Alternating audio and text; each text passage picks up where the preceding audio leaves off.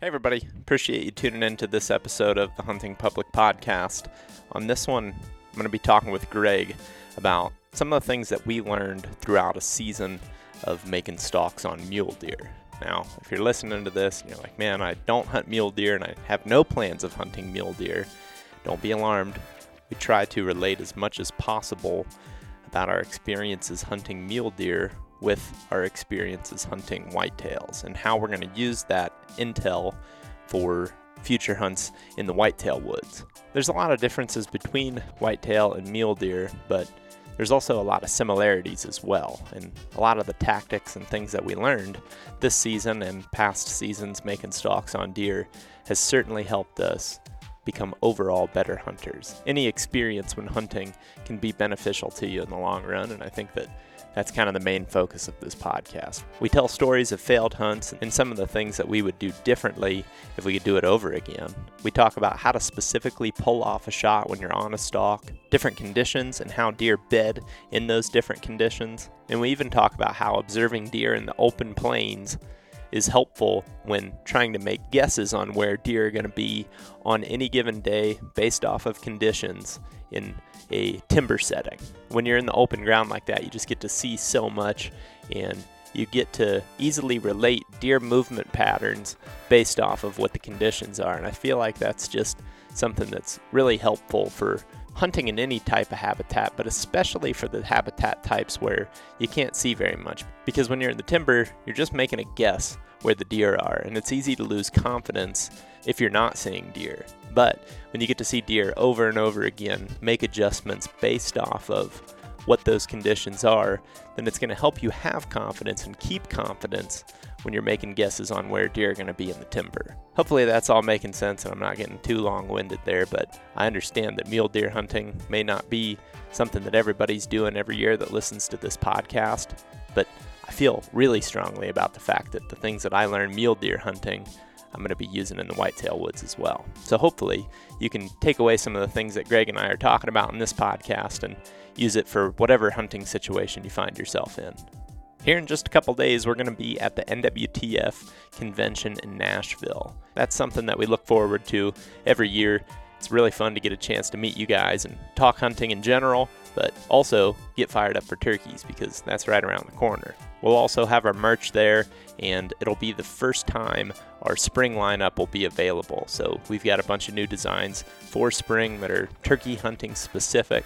We've got new artwork designs from Ryan Kirby that, again, are turkey specific. So you maybe have seen some of the deer drawings that we've got on t shirts that he's done, but now we've got turkey drawings that are on our shirts as well, and those are pretty sweet. We got them in hoodies, t shirts, and we've also got a women's line. We've got short billed hats coming out, and also in the past, we've sold our mouth calls in a three pack. Well, now you're going to be able to buy them as individuals. So maybe there's one that you like better, or you lost one out of the pack, you can just pick up that individual call.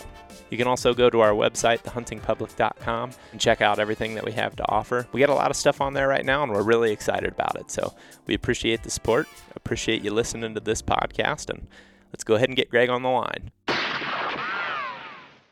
What are some of the first things that come to your mind about the differences between, you know, whitetail and mule deer stalks in the experiences you've had?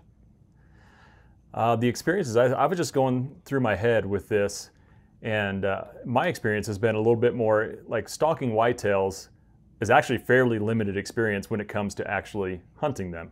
Mm-hmm. But I was thinking, but I do have pretty extensive experience actually stalking whitetails. But it, when it was when I was doing deer research and I had a dart gun in my hands. Yeah. And then and the nature of that was not finding bedded deer. It was stalking deer in and around cornfields mostly, or on edges, where I could see deer of a, or bucks of a particular age class that I wanted to dart and get a radio collar on.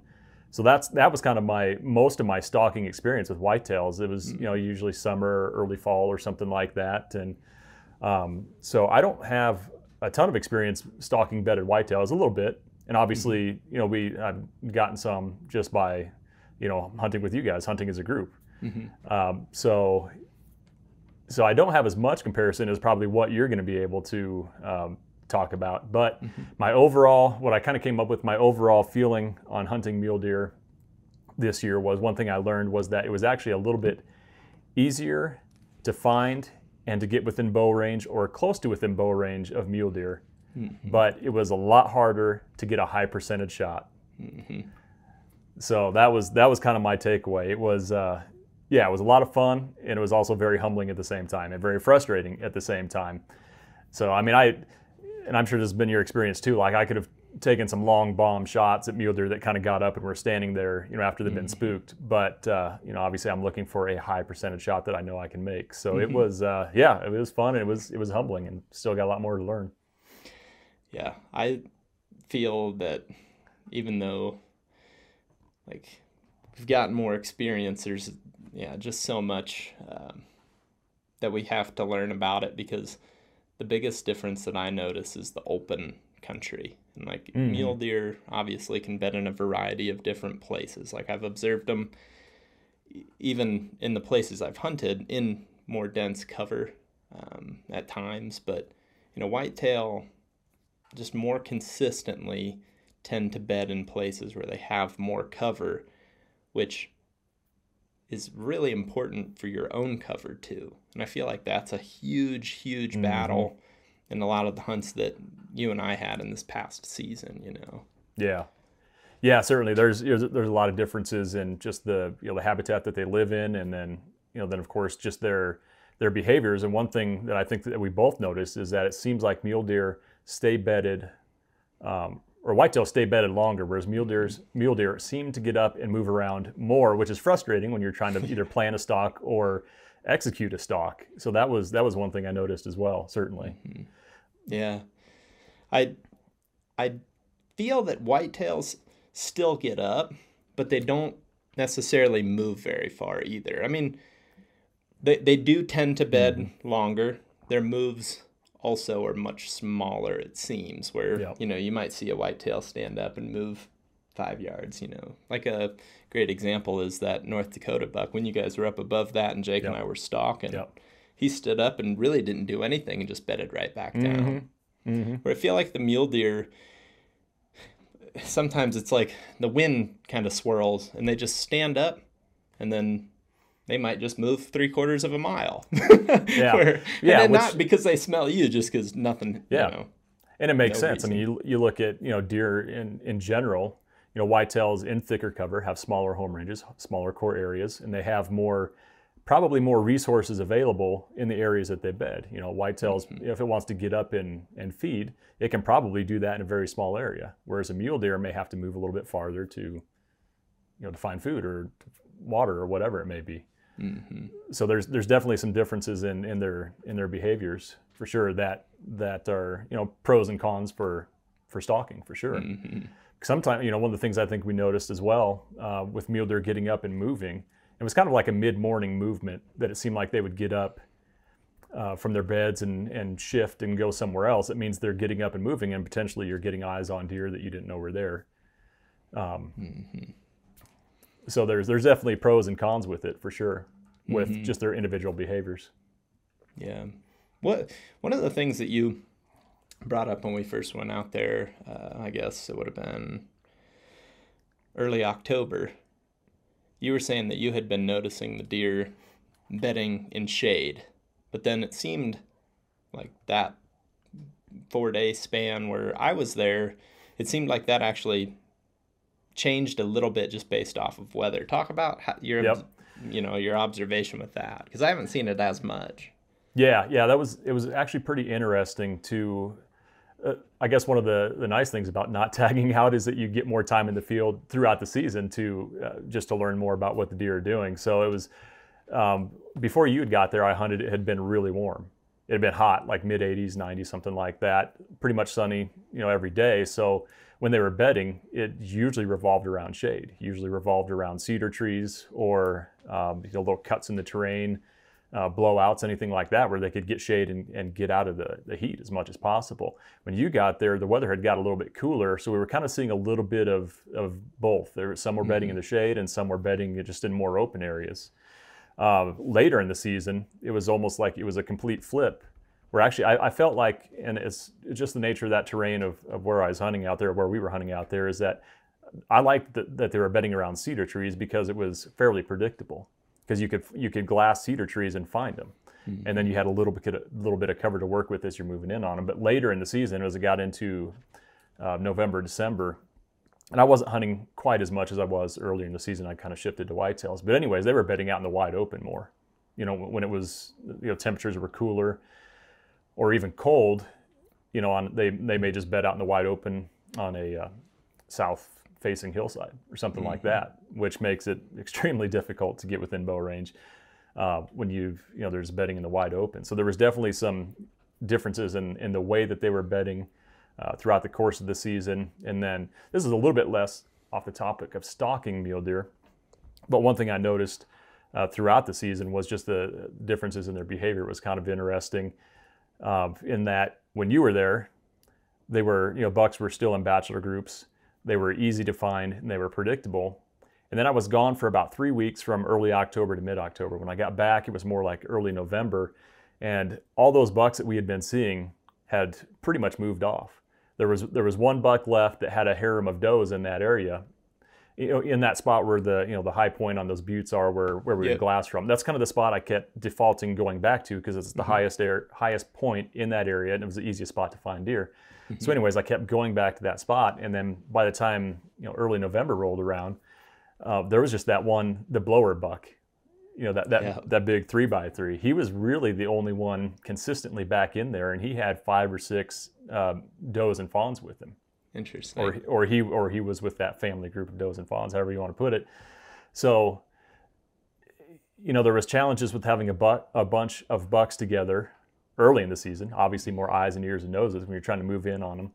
But then I think that was easier than when that buck was just with that group of does because now you got seven or eight eyes, ears, and noses. So that that got pretty challenging. Mm-hmm. Um, when you know, I, and I made two or three different stalks on that buck uh, throughout November.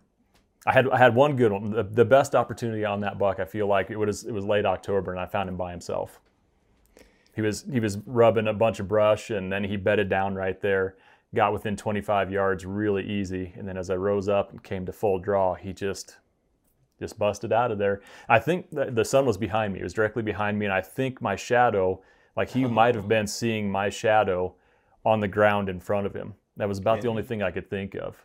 Yeah. I, so, I, I think it's i definitely think it could could affect them but that that was that felt like I felt like I was going to get him on that one. It was like it was it was an easy stalk. It was a short stalk, and I, I got right in on him and got to full draw and was raising up, and then he just he blew out of his bed and he stood at about you know 65, 70 yards, something like that. It's like. Ah. Some people will take that shot. Some people can make that shot, I suppose. But I think there's just too many things that can go wrong at that distance. Yeah. yeah. But I mean, especially with about tripping on my chair. especially with, I mean, a lot of the arrow setups that most of us are using are heavier, you know, more affected by wind, stuff like that. But I think uh, one thing that I was going to ask about that particular stalk, I guess, was how did, how were you playing the wind on that one? Like what, I guess, was the setup like as far as using the wind to get in tight to him? Because I feel like uh, that's always the the most oh. challenging oh, with the mule. Oh yeah, yeah. Uh, the wind on that one was you know, when I spotted him, I was up on that highest point on that butte, mm-hmm. and uh, he was basically, what did I? Oh, he was basically directly below me. He had been there probably the whole time, and when I switched to go to the ne- the next high point over, I looked back and he was right there. So like he literally had been right below me, but I I couldn't. I guess I didn't look far enough down. But anyways, I got so I went back around and um, got eyes on him again, and he bedded down right there. And the wind at that point was coming from from him to me. Uh, he was down below me in the terrain, up on that high point. That wind was blowing hard, right in my face. It's like perfect. I can just kind of cut around and then quarter back into the wind. Like everything should be perfect. And when I got down in there, the wind had just died mm-hmm. for whatever reason. So it was it was uh, kind of tricky, slow going.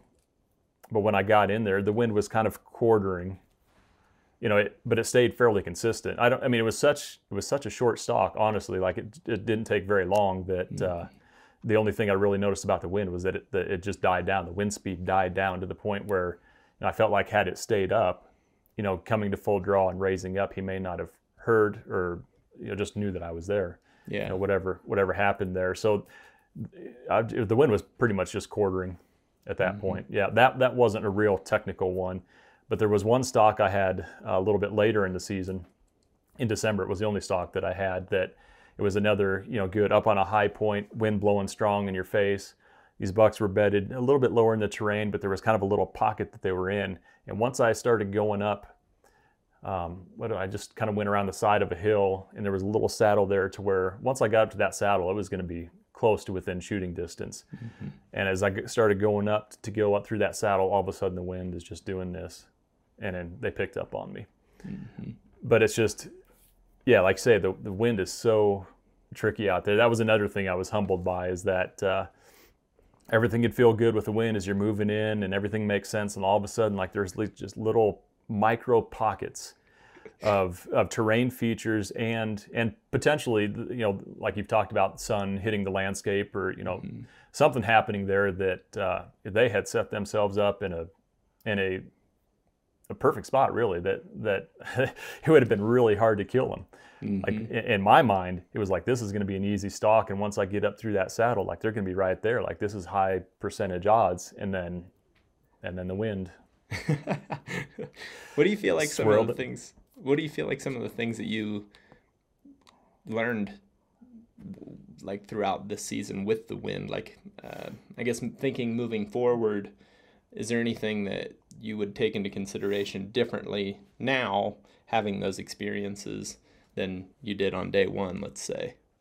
Yeah i think just the more stalks that you do like that one i just referred to um, it just gives you more in that that memory bank to think about when you're going on your next stalk. Um, that was probably the one that sticks out in my mind about trying to read the, the, the terrain that they're in and understand how the wind is going to be potentially moving through there or swirling and uh, you know whatever effect the uh, you know the sun may have on it um, time of day as well you just uh, yeah it's trying to take those things into account and uh, and coming up with maybe like a plan B. Mm-hmm. You know, you, you start to move mm-hmm. in, and uh, all of a sudden, the, you're like, okay, the wind is getting a little shifty. It's like, okay, I need, you know, I may need to take an alternative route to get there where the wind may be more steady. So, yeah, I like that. Um, that's there's yeah, there's a lot there to take into consideration. A lot, a lot more I need uh, to learn. But mm-hmm. uh, the one takeaway, as far as the wind goes, I, I know I I was a broken record about this when you were hunting with me. Is that you know, out there on, out there on the plains? It's like when you think of the plains and stalking mule deer, you're thinking about windy conditions. Grizzlies. Yeah. Yeah, yeah, grizzlies, plains grizzlies. Yeah, you're worried about those plains grizzlies. Thankfully, they went extinct in that area. Um, uh, so we got a quick side note in case yeah. in case this is too. Yeah, we got to just say what this is. One night we're sitting at uh, at our camp. And next thing you know, we're talking about when when grizzlies roamed the plains and how crazy mm-hmm. that would be. And that was Greg yep. and I's late night talk, plains grizzlies.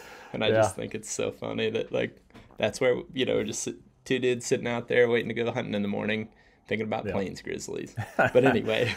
yeah, and, and Lewis and Clark actually experiencing that when they went up, you yeah. know, on their adventure, like encountering plains grizzlies. Can you imagine that?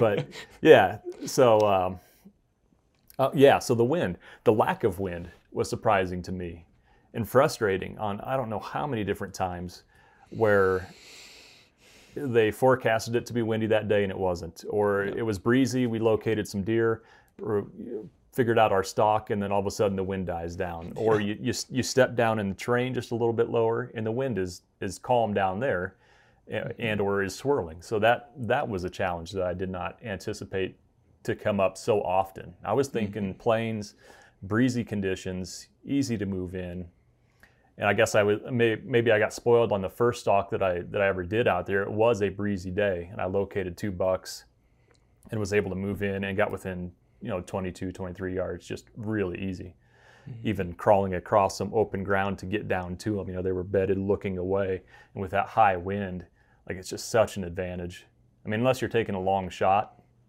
it just seems like higher winds are such an Mm-hmm. advantage. Oh yeah, I, w- I would agree. One thing that we talked about too, uh, kind of an odd condition to bring up. I don't necessarily hear people talk about this super often, but there is kind of a benefit too of those days where it's gusty, because I feel like there's this sense of uh, comfort when they don't hear anything on those calm you know, breaks and wind.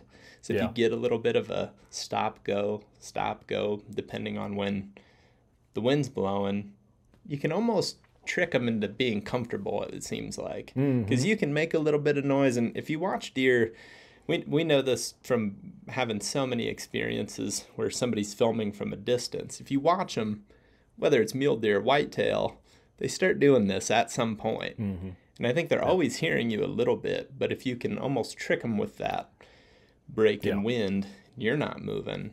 I think that's one of those things that doesn't happen very often where you're getting enough to cover you, but then enough to, you know, Right. be quiet again.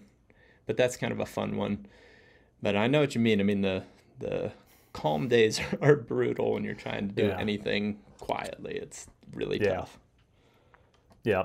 And as much as I complained about it, I know we had a couple of stalks uh, where the wind essentially did die down, and it was it was just really slow going, and and you basically just had to take advantage of those gusts when they did come up, and then.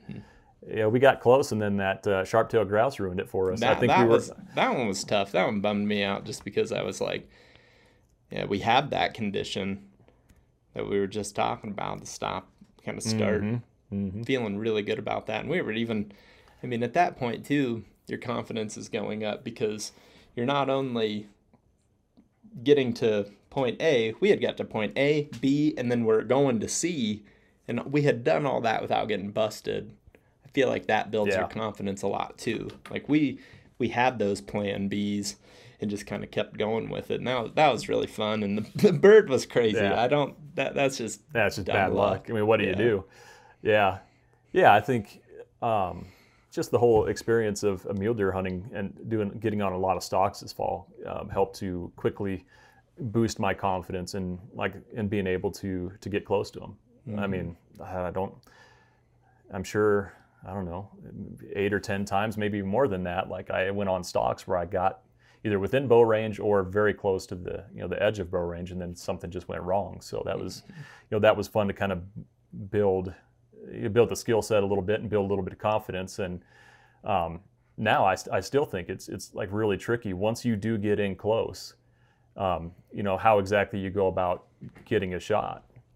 Um, you know, on a, on a deer that's say bedded or something like that. You know, do you give them time and let them stand up on your own? Do you, you know, try to raise up, take the shot? Do you um, try to make some kind of sound? Do you throw a rock or you know something like that? There's so many, there's so many uh, different scenarios as far as trying to get the shot off. That that Oh, that yeah. part is. Uh, I don't know if you ever. I'm, I'm sure some really good mule deer hunters master that and know what to do in what specific situation. But that uh, that's one where uh, you need need needs more repetitions. mm-hmm.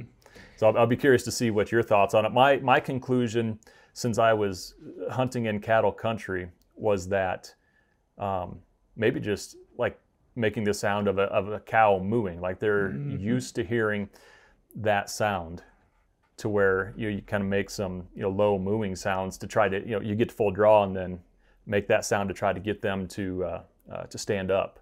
And it, it, it's a less uh, uh, what a threatening sound perhaps, uh, or less unnatural sound. Then throwing a th- rock those- over them. Yeah, then throwing a rock over them, or perhaps whistling or grunt. eh, I mean, I don't know. Those, any one of those could probably work. But I, I just, I kind of, I got to thinking, you know, these deer are used to hearing cows all the time. yeah. Like I wonder if you make that, you come to full draw, you make that noise, and you're wait, and they stand up, and they see an object there. Well, they're probably used to seeing some kind of dark object when they're here. Especially move, you coming know, up and over like you probably yeah. are. So, so that was just one thought I had. Um, but I'd, I'd be curious. I know um, you've been close to a lot of mule deer in, in the past few years, so I'm curious to see what your thought is as far as getting a shot once you do get in close. I think that uh, when it comes to this this topic, I would say as as anything it's situational, but I've had the tendency to lean towards go undetected. Mm-hmm. Um, Mm-hmm. it because it does seem like in a lot of situations on stalks, if you can see the deer, whitetail or mule deer, if you can see it bedded, it's probably not giving you tons of cover. I mean, it, by default, right? Mm-hmm. Um, there's different. Every situation's different, but um, trying to go undetected also means finding that best place where you can get cover, which again is really challenging because you're also worried about um, wind first, then things like sun, you know, where the deer's facing. But in an ideal situation, I would say you get up to a spot where you're in very comfortable range, you know where the deer's at. Ideally, you can see its tines because then you're just making every move based off of what its Mhm. head's doing. Yep. And you know, if it's relaxed, a lot of times, for example, you'll be looking at a deer quartered away. So you'll be looking at that's that's ideal, because you're usually not coming in directly behind them. At very best, you're getting them slightly quartered away. And if they're not moving and that rack's just totally stationary, then just leave it alone. He's chewing his cud. He's not. He's probably just asleep, mm-hmm. like with his with his eyes closed, not doing anything. And then, ideally, at some point he gives you some sort of cue that he's going to get up. A lot of times I've seen where they start doing this. They'll start mm-hmm. rocking or they'll mm-hmm. start looking from side to side, but a lot of times they'll just seriously rock like that and then they'll just pop themselves up. Yeah.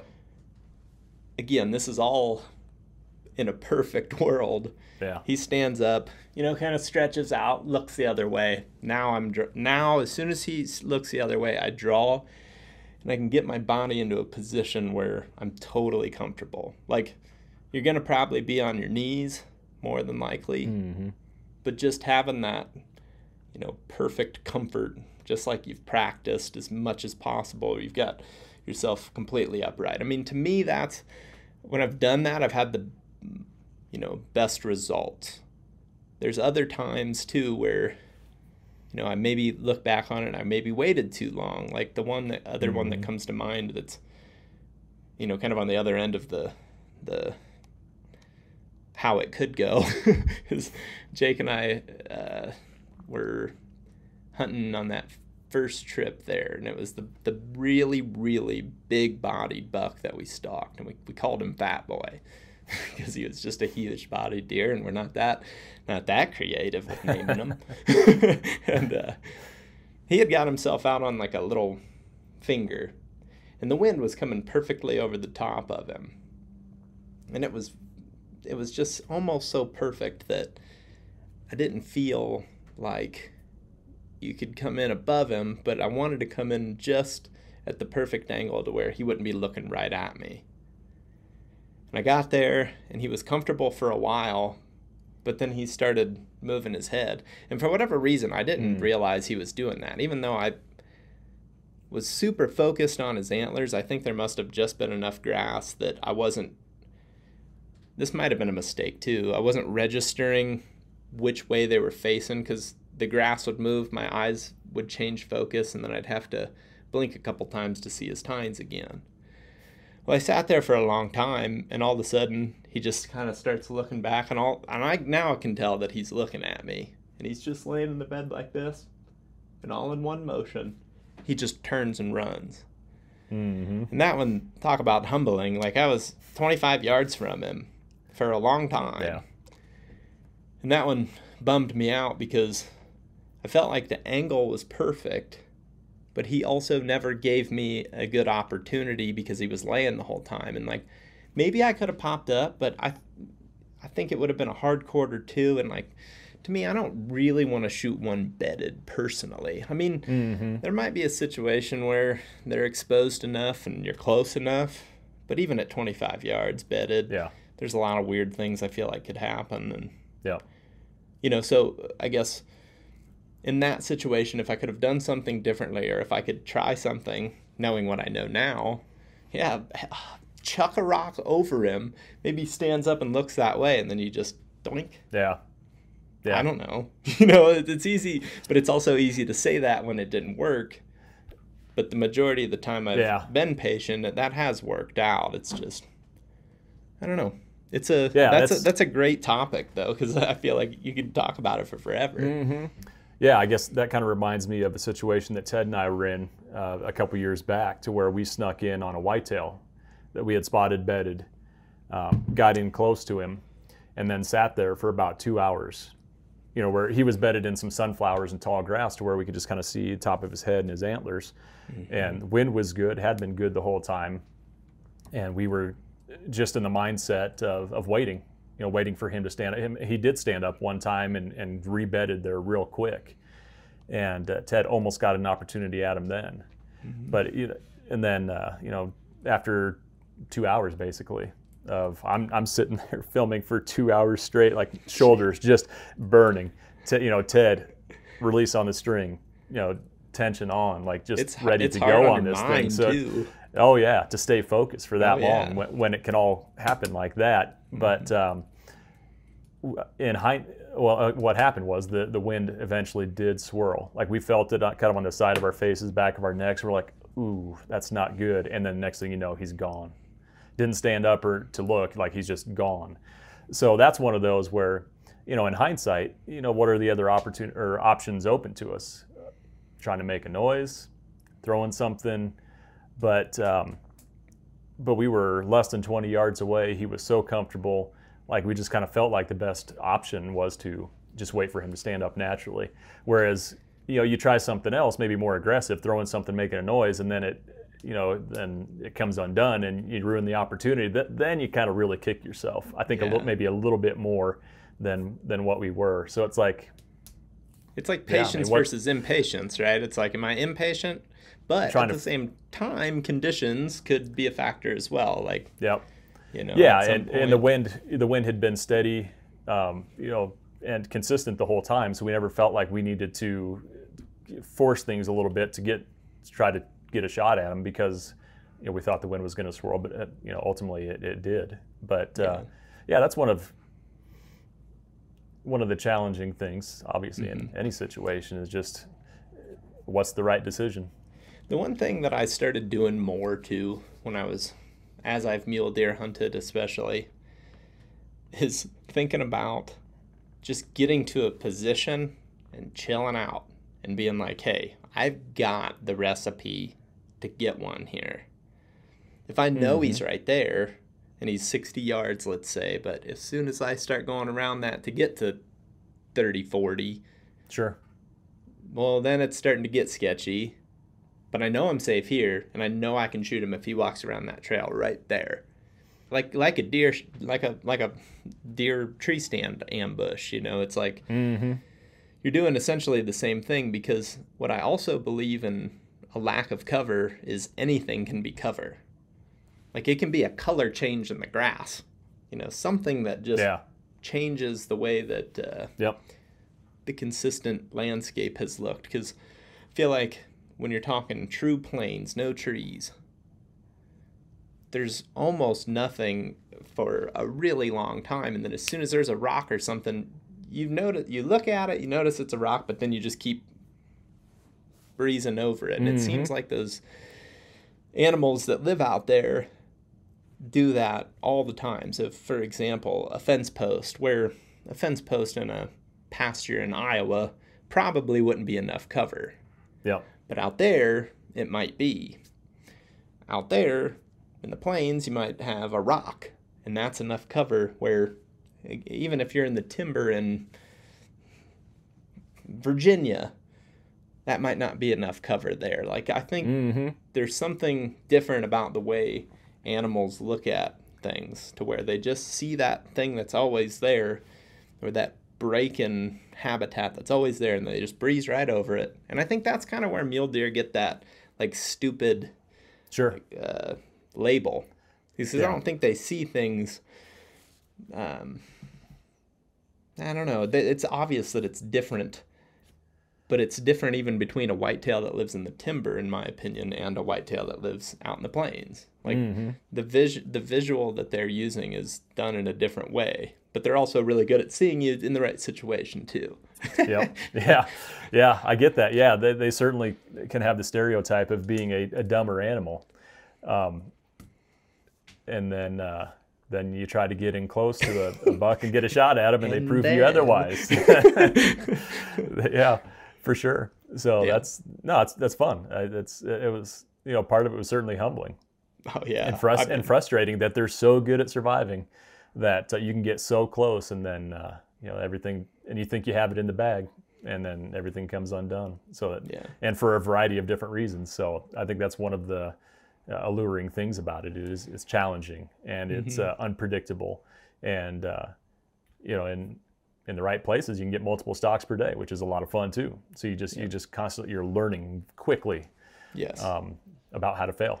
Yeah, and then hopefully eventually succeed right, exactly. because which- like for, for you i think you've been um, hunting mule deer for what a few years now yeah, or at least you know at, at some Two point different during seasons. the season two different seasons okay two Yeah, different two seasons, but like probably four or more trips.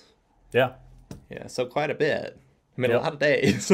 yeah I, I think that's common from you know the people that i've talked to and you know you're watching videos and stuff like that and you realize it's not it's not something that's automatic especially if you're new to it Mm-hmm. And i would say your your skill level is advanced compared to a lot of people because just of all the experiences you had growing up and stalking whitetails and stuff like that so um, you know just stepping into mule deer hunting wasn't exactly a breeze like you probably i don't know how many stalks you you know went on before It- You there got was that definitely a point where the the number of whitetail stalks that I had blown was like I mean it's still true significantly lower than the mule deer stalks like it's it's a Mm-hmm. Yeah. pretty big big difference and I feel that yeah the number one thing is cover. So like you know we keep going back to this or I do at least that that getting the shot. And I agree that is has easily been the hardest part. You're right in there with them but then something goes Mm-hmm. wrong where it feels like with the whitetails because they're in more cover you can find cover easy, much easier. And whitetails have a different demeanor too and this is something that i definitely think is worth bringing up hmm. because we've talked about it many a times now. A whitetail is definitely more aggressive just like by default is how i would describe it. Like they stand up mm-hmm. and they have much more of a bully attitude consistently across the species. Every deer is different, they're all individuals, and I do totally believe in that. But it seems like species wide, they're just much more aggressive. So when they have a doe, for example, that's the peak of a mature buck's aggression. So when he stands up, he doesn't necessarily think danger, he thinks, who's over there? Like, mm-hmm. what other buck's over there? And I'm going to go fight him off. Where and I haven't stalked very many lockdown mule deer, but mm-hmm. Mule deer when they're alone or in bachelor groups, it seems like they don't really give you the time of day. They don't give you that second look. Like I have witnessed very few whitetails bolt out of their bed. Like even on the stalks that we've blown, a lot of times they stand up, start looking around, and get freaked out and then run. Sometimes that's enough for you to get a shot. Mm-hmm. I mean, like the the New York buck that I shot is a great example of like that deer saw me, but he didn't just run. He was like, ah, I got this doe, but I don't also know what the heck that thing is. And then next thing you know, he's looking at his doe, and I'm standing all the way up and shooting Yep. after he just saw Yeah. me. Yeah, yeah. Where it's It'll like get him in mu- trouble. Yeah, It gets him like in a- trouble. I'm yeah, it's just crazy. I'm also thinking that footage of you stalking the one in the um, with uh, with Grant down in the river bottom. yeah, Where Yep, that, yep, the- I think the doe stood up, the buck stands up, and you're at full draw, and he's just standing there looking at you. and Yeah, he's bristled. yeah, Like he, he's not he's not thinking, Yeah. oh, I better run. He's thinking, Yep. who's trying to get my doe? And yep, it's even it's funny too because like I'm, I'm I, I know you'll believe me, but it's like I know I knew when I slid my butt up there that he was going to see me at some point, and I mm-hmm.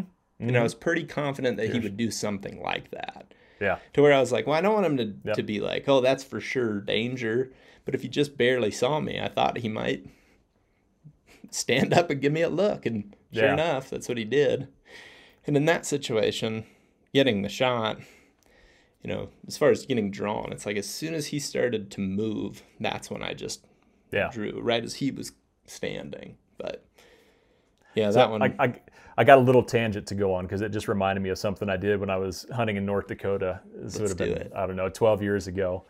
Uh, it was Christmas time. Like I had, I had had a permit while I was up there and had my bow with me, so I got to go out like one time hunting on Mindy's uh, family's property, and there was a it was a just I think there was patches of cattails out there and uh, just pretty much wide open fields, just open country, but there was hay bales out kind of in the middle of this, uh, uh, or I guess on the edge of a bean field. So, anyways, I was just huddled up next to this uh, uh, a hay bale, and this doe comes out, and she's passing by at about 60 yards away, and uh, is is angling away, like she's going away, like she's not going to come close. I'm looking just to shoot any deer, like this is you know just the one hunt that I get um, around Christmas there. So, anyways, I know she's going away. As like, and I'm not going to take that long of a shot. So I was like, I'm going to poke my head out from behind this hay bale, let her see me, get her attention, and see if that's enough to bring her in.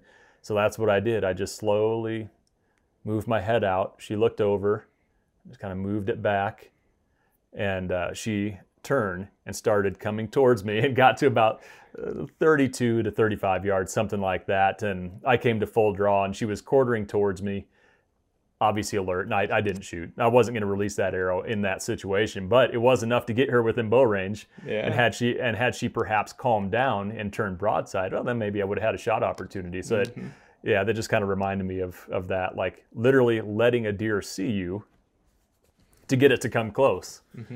So that was yeah, What I think, I think that's the cool concept of having some sort of decoy or some sort Mm-hmm. of, uh, yeah, I, I guess just decoy, right? Like, Yeah. I've started using the ones for the bow, but I mean, I think at times you could even, I, I've honestly considered just carrying an antler and just sticking it up above the hill sometimes mm-hmm. or around the brush or whatever, you know, hunting more of like a still hunt style or like setup style. I use an antler all the time to rake trees and rattle whatever. So it's like you could easily carry something and you know kind of use it as a decoy in some situations, especially if maybe you're trying to place a deer, almost like what we do when we're turkey calling. If you came up over and you show Yep. them a decoy and then drop back and get maybe the wind in your favor or get the cover or whatever.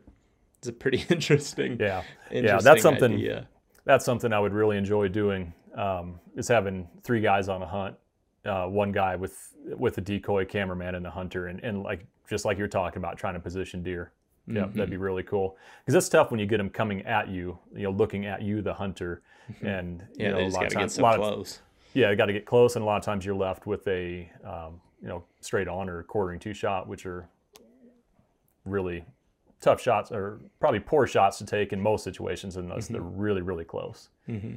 But uh, Yeah, which works in some situations, but like in open country, you're talking one's feeling like he's already close enough to you. If he's at 60 yards, he's just going to stand there. And which, yeah, at that point, there's no, it's a no brainer. It's too far. So it's like, I just think that it's uh, be, it's it's almost better suited again with a little bit of cover, and that's the fun thing to me about hunting whitetails on the ground is you just have constant cover and you don't really need that. It's the same with whitetail i would say as mule deer. Like when they're moving they're not really looking at that much unless it's sticking out like a sore thumb which that's your kind of your choice to a degree. Like yeah, don't stop in a place where you're going to stick out like a sore thumb. But like a good example that comes to my mind of um, getting away with, you know, what felt like minimal cover was the one that Jake shot in Iowa in hmm. 2021.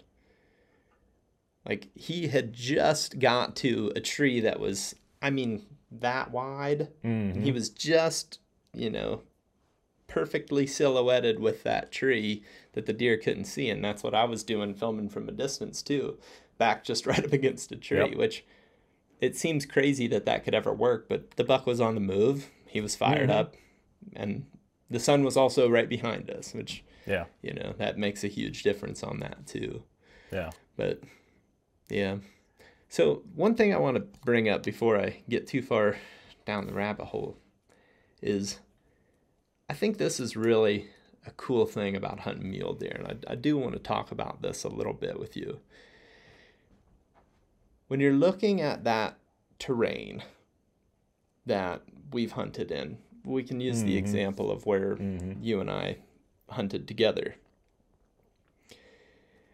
If you look at the way that landscape or the, the lay of the land, or if you just look at the topo, I guess, you're seeing something very similar to what you're seeing in so many other parts of the country. I mean, you could go to some random place in Arkansas and likely find terrain that's fairly sh- similarly shaped, has like a similar uniform shape to it. In, in in the way that the topo lines Mhm. would look like on a map. Yep. Yeah. Just Like- just minus the cover. Right, exactly. So what you're essentially seeing is a place that you can then visualize and relate, I suppose, a place that has timber with that same type of terrain Mm-hmm. and then just mow the timber down.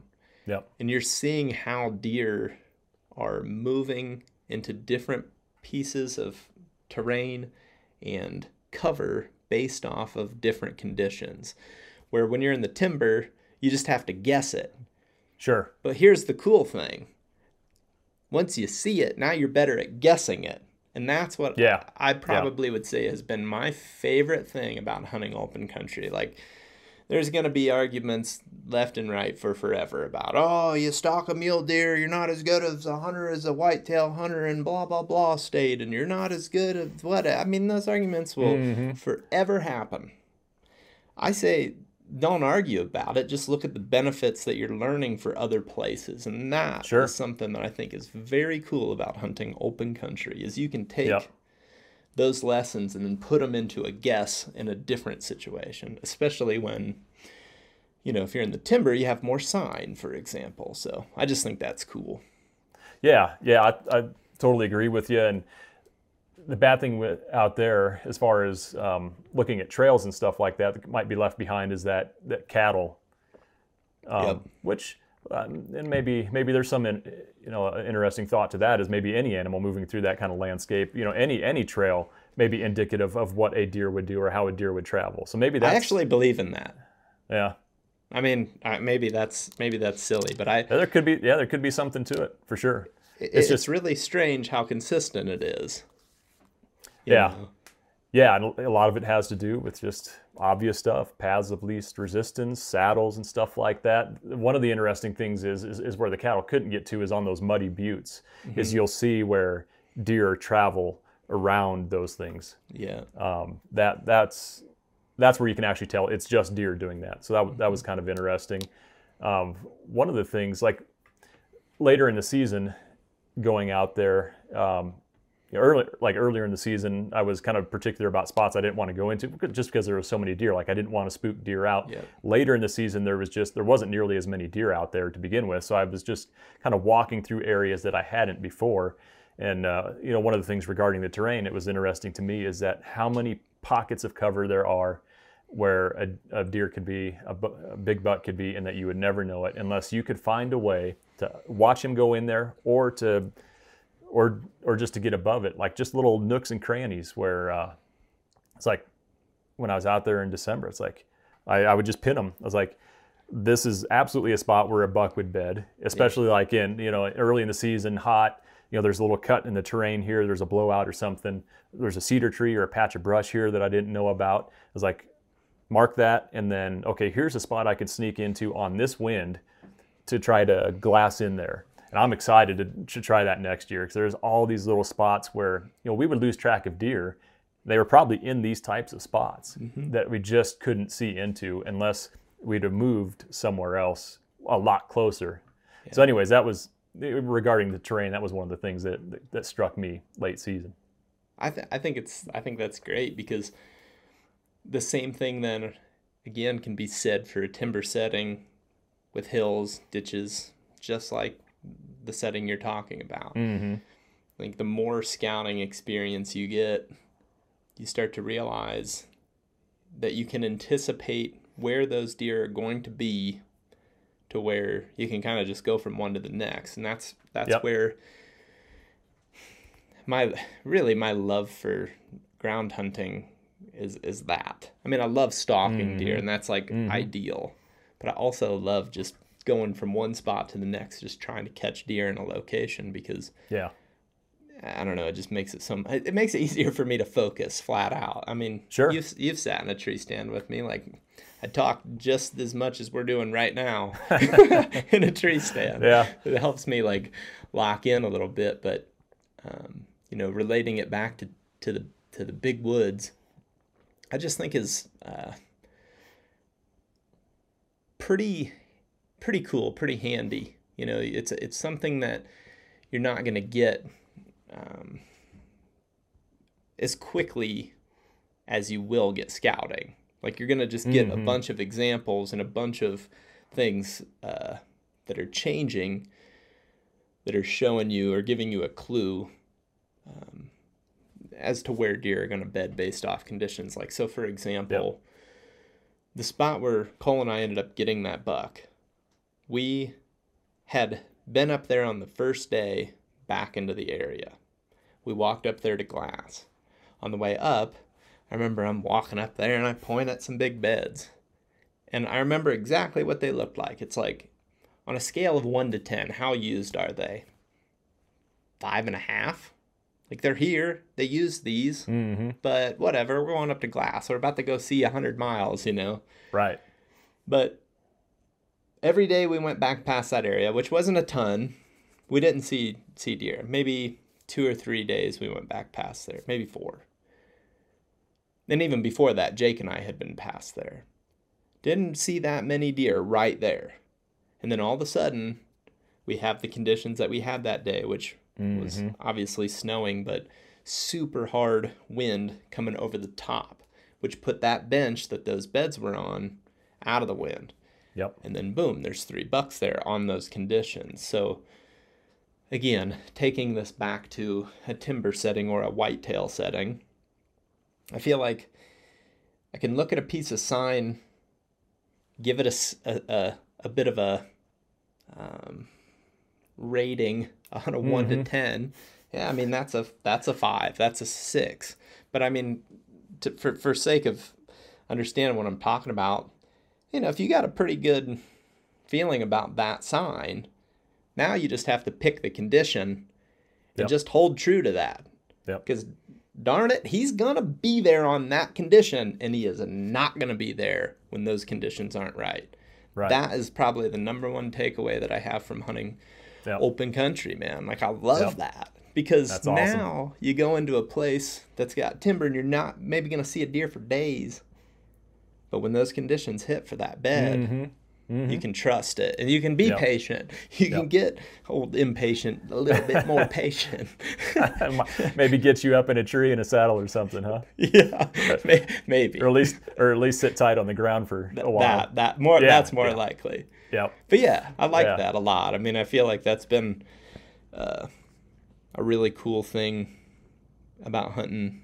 You know, really specifically the mule deer is it gives you in-depth look at how how condition based these deer really are bedding, Mm-hmm. and it's happening everywhere. We're just not always seeing it, and therefore Yep. If you- sure. make a guess, you might be get, guessing for the wrong reasons, and you don't even know it because you don't see anything. Yeah. Yep. Yeah, that was interesting to me. I never really considered scouting for mule deer spots to hunt. But and, and not, not that it's necessary. I mean, you know, just by default, you know, open country animals are you, usually you can just find them and you know and, and get in the game. But you know, going around to these spots where we were seeing deer in, or or that maybe more so that we couldn't see into, and realizing there's beds here, there's rubs here, there's deer that were bedding here that we just couldn't see. Uh, so it's kind of exciting to have more of those those spots in mind, uh, more ways to go about hunting that particular spot or that kind of terrain, um, and knowing that if you do get in, it's going to be a lot tighter. Like to actually see into these spots, it's going to be tight Oh yeah, to, be, to begin with. like you're you're getting close to begin with, you know, 100 yards or something like that. And if one's in there, it's going to be a short stalk. But um, yeah, it's it's And your whole glassing strategy is different at that point, right? Where Mm-hmm. you're up on the high point, you can see 100 miles. You know, you're just flying through with binos until you pick out a shape, and then maybe Yep. you get down on a spot or. And I mean, you know, I think we do a lot of scanning in tight with the spotter too, but Mm-hmm. and you get down into those ditches like you're talking about.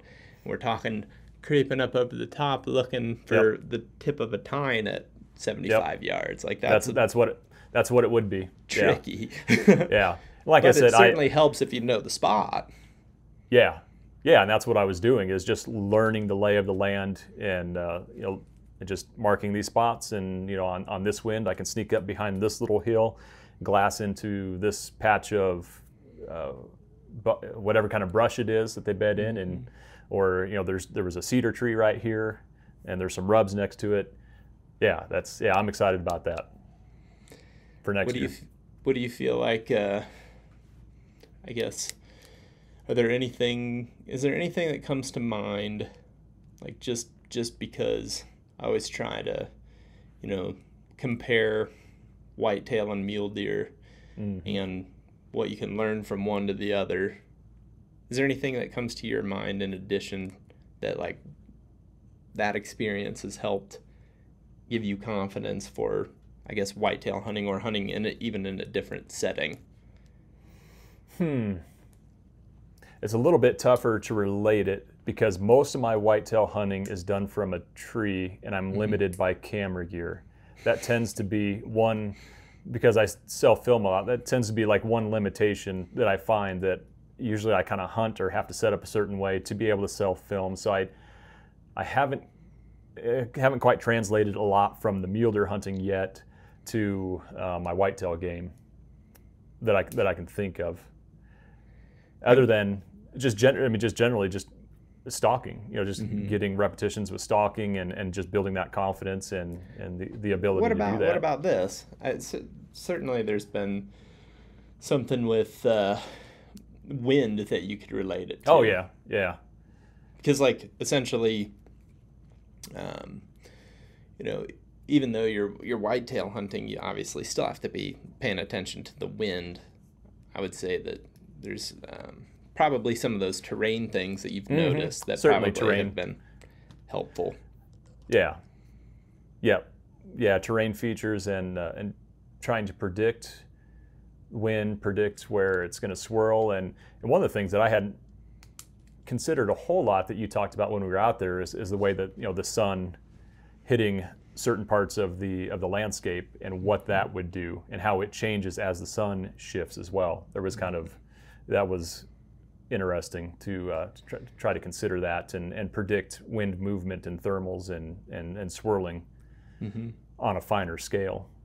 yeah yeah i feel like hunting in uh, a lot of the hills in ohio that we've hunted that's been uh, it's forced us into having to pay attention to things at a to a point that it's just yeah ridiculous really you know because you're not getting that super consistent wind. How do you try to predict you know how it's going to run off of terrain? And the one thing that i guess we, we've we've tried to pay attention to is where hillsides are heating versus cooling. And mm-hmm. some good examples mm-hmm. of that would be if you watch like how fog rolls over hills Sure. to me it's it seems like a lot of times it's just following those you know those hot cold hot cold and i think Yeah. that there seems to be some consistency to that where i I mean you can get as as far down the rabbit hole as you want but i feel like trying to keep keeping it simple this is how i started thinking about it and then you know obviously there's variations if a if a hillside is getting hit with sun and then there's one that's deep dark shade this has a tendency to be pulling up your predominant wind can change that a little bit like if, let's say you have a wind coming you know head on it might kind of quarter it quarter it up the hill versus bring it down where on this side that wind is likely going to kind of drop down. Mhm. And that's like really uh, the examples that I've started experimenting with that the most has been whitetails and hills Yeah. and then elk in the Elk. mountains. for sure. And it's just, I mean, certainly, certainly, uh, you always hear like, oh, play the thermals. And it's like, I mean, that can mean a lot of different things to a lot of different Mhm. people. But to me, that's what I would say is like the, the starting point. Yeah. But, and, it- and it seems to, it, I guess it just seemed to be the case when we were out there together. Like there was that one stalk that we had where Mhm. we I'm trying to think the three bucks had went into the cedars and we didn't know exactly where they were i think we knew where the blower was Yep. Yep. but the other ones had went into the cedars and just in that one spot there was enough shade in there that we had talked about that there was a chance our wind was going to slightly suck up into that shade Mhm. and kind of settle down in there rather than blow up and out of the hill. And it was a timing thing too where it almost seemed it almost seemed like maybe they did that on purpose. you know, where now all of a sudden they've got wind kind of coming and floating in from a bunch of different Mhm. directions. Yeah. And that was a great learning point for for anyone doing this really. It's like he you know, we, we were like we were always on the fence about it and then it just Yeah. didn't play out. yeah.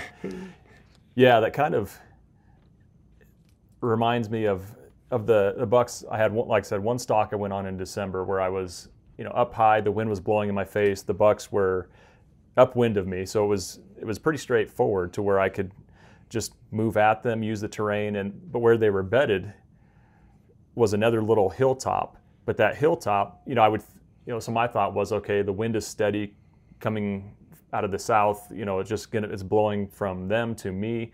But within that little hilltop there's a little bowl that they were in they were tucked in. And that in that bowl and as i was coming up to you know basically to see in that bowl where they were bedded you know the wind is doing something different there. So it was like yeah even though they're kind of up on a hilltop and i just assumed a steady wind the whole time that little micro that area that bowl right there the wind was swirling in there. And uh, i'm assuming that's why they were there. It's crazy how it- good the they wind- are. yeah. Yep. So Um, that yeah. one one last thing on that, I suppose, is another thing that I, I don't really even remember the first time I tried it, but um, somewhere along the way I started looking at grass and how that grass was moving around the deer or any vegetation, especially things like willows that have a, you know, flexible branch, you know, any leaves that might be moving. If you can kind of watch that, especially mm-hmm. in gusty wind, that can really help, you know, tell you what the wind's doing in a specific spot. And I remember back to being a kid hunting at my grandpa's. The one property has a huge valley, and it's what a lot of people would call a thermal hub. You know, there's just a mm-hmm. big congregation of multiple creeks coming together. And I remember being down there a few times when the wind was howling up top. And when the wind would get down, I mean, probably didn't see any deer these days. but I remember the wind hitting the Yeah. like yeah the other hillside and taking leaves way up Yeah. the hill and then way Yep. down the hill and across. And Mhm. like just feeling like that was uh, I, I mean that memory sticks with me plain as day on those types Yeah. of conditions. But I mean, why I thought I was getting away with that, I don't know. But uh, my point is, is when you can read that on the ground close to the deer, that can Mm-hmm. Yeah. tell you a little bit too. And I think that it's one of those things that can easily be overlooked, but yeah it's worth it's worth at least checking if you can. Yeah, it's amazing how quickly it can change too. Like you're going on a stalk, getting closer, getting closer, wind steady, wind steady, then all of a sudden, ooh, it just relaxed and it's swirling towards the deer, and they're gone. So it's it's amazing how quickly that can change, and uh, yeah, and how important it is to to to be able to understand and read the the nuance in the the landscape. Yeah. Yeah, it's it makes it it makes it fun too because it's just another one of those things that you can try to get better at because Mm-hmm. you know at this point I've really only been thinking about that for such a small percentage of the Yeah. years I've hunted, and it's Yep. uh, you know it's just fun to try to remember all the things. You know, I mean, dude, honestly, here's the funny thing about this topic and any topic with hunting. We can maybe even kind of wrap with this because it's kind of just it's the it's almost a cliche. Everything that we're talking about are really like they're probably important things to consider or try to remember in the heat of the moment. But mm-hmm. most times you don't remember all of them. and a lot of times it's the one that you didn't pay attention to. So it's like, you know, there's a lot of things that on some stalks we might be doing one thing, but the next, you know, it's a faster Yeah. one and things go Yep. quicker. You know, Yep. it's funny how it all works out like that sometimes. Yeah. yeah. I just had a flashback of the, the brush buck when you were saying that. Like on, on some stalks, you do some things like you pin where the deer is at, or you mark for sure where the deer is at, and sometimes you don't. yeah, that's right. Oh man, that was I felt pretty dumb about that one. So I guess I suppose for people that maybe haven't seen or, or don't know what we're talking seen that episode or don't know what we're talking about is that like I just got all gung ho on this buck. Like he was in a patch of brush and uh, like I was just confident I knew where he was at. And once you get down lower in the terrain everything looks different. And then as we rounded a corner there's this patch of brush. Was like no that's uh, he was in a bigger patch of brush this a bigger patch of brush that I'm looking at up ahead of us. Like he's in that one. And and then and then all of a sudden here big ju- big bodied four by four mule deer jumps up out of this patch of brush and uh, yeah was out of our lives. So that, that for not for long though. We got back on him later. Didn't Yeah. had another stock on him later but it was just one of those silly things that uh, that uh, wish I would have done differently in the moment. Yeah, yeah, and and that the thing though that you did do that I think was kind of, uh, I mean, kind of gets some redemption points is, I don't think what I I would have not slid down that hill and got away. I would have thought we would have never got away with that. Mhm. I, I would have played it way safer, and I would have spent way more time, which might have not been the right move either, right? Because it was getting to be that point in the day where he could have stood up and started heading to where he was going to feed at any minute, and the whole Right. thing could have changed. So, like, I remember when I remember that hunt, there's two parts that I remember. One is that we totally screwed it up, and the other is that you you attacked super aggressive in a way that I wouldn't have, and I Mm-hmm. Yeah. really liked that. Like I'll always remember that. So that's Yeah. a really positive spin on you know kind of a heart kind of a heartbreaker Right. book. Right. I I think the reason I did that is simply because I'd been on a few other stalks prior to that where deer were far enough away that I just didn't feel like it would register to them. My little bit of movement, because the the first stalk I went on out there, there was two bucks that were, you know, there was like 1,100 or maybe it was, no, it was 1,400 yards away. I mean, it's a long ways away, but I had to go down an open face to, to start to get down in the terrain where they couldn't possibly see me. But I just felt that was so far away that there's no way that my little bit of slow movement is registering to them. Right. And deer aren't known to have great vision in the first Right. place.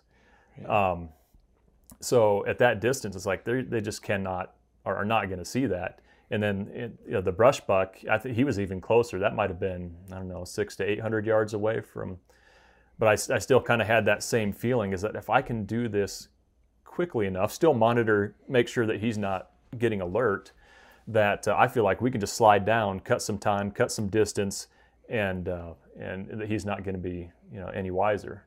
That it's just if I, I mean, granted, we were sliding down the hill you know fairly quickly, and I, st- I still I, I still didn't feel like that that movement was going to register to him, and uh, and you know some people might say, well, these are these are dumb unpressured mule deer. These deer are, are public and private land mule deer Those deer weren't dumb. they weren't they weren't dumb.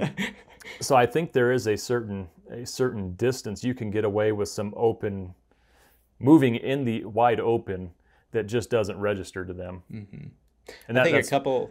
I think one other side note though is we were going right down that fence line, and and remember Yes, what yes. we were talking about earlier is like Yep. any cover is some cover, and I think that yep, you know any movement on that probably isn't registering to his eye. Where if you're walking Mm-hmm. across the wide open hillside, yep, that's a little bit different. I think that might have helped us too. I love I love a good fence line out there. Oh, for sure. a post. I mean, Yeah. actually, the buck, the whitetail buck that Jake shot, um, what would that have been two falls ago, that he just dropped in his tracks. Mm-hmm. That that's coming up a fence line, and we got to the biggest posts, and him and I were both sitting there, and otherwise completely open country. I actually have on Yep. my big wall of photos. I have a, uh screen grab from Nick's footage. Where it's the two of us sitting there. I just love that image. It's really cool. Yeah. Yep. Yeah, I kind of had I had realized that from your guys' hunt, but then also had that realization out there when I was sneaking up on a bar or a, a burrowing owl that was on a fence post about 100 yards away from my truck. I wanted to get quite a bit closer to get a better picture. Mm-hmm. And he was he was on a fence post down this fence line, so I just hugged the fence line and started going at him. And like you just disappear. Like I couldn't see him, he couldn't see see me for a long ways as I'm just going down this fence line. So and I got to within about 40 yards of him, just kind of popped out and got my picture. And granted, it's not not a big mule deer buck or anything, but just understanding. Pretty sweet. I mean, you get those Yeah, I mean, lessons from that. Yeah, when yeah, for sure. Yeah, that. Uh, yeah. So, anyways, lots of lessons learned out there this this fall. Yeah, you'll have to send me that picture. I uh, that that sounds like a pretty cool encounter, really. Um, shoot, there's there's one last thing I was gonna say. Dang it. Oh, it probably doesn't even matter that much. I'm sure we'll talk about it again at some point. Yeah, let's let's let's wrap up. I've already taken up an hour and 15 minutes of Greg's time. Yeah. So, yeah, appreciate it, man. And uh, Absolutely. yeah, There'll be guess, a lot uh, more to talk about in the future. It's it's fun. It's fun learning and learning together and, and, and getting to talk about this stuff. dude, And I couldn't There's- agree there's- more, man.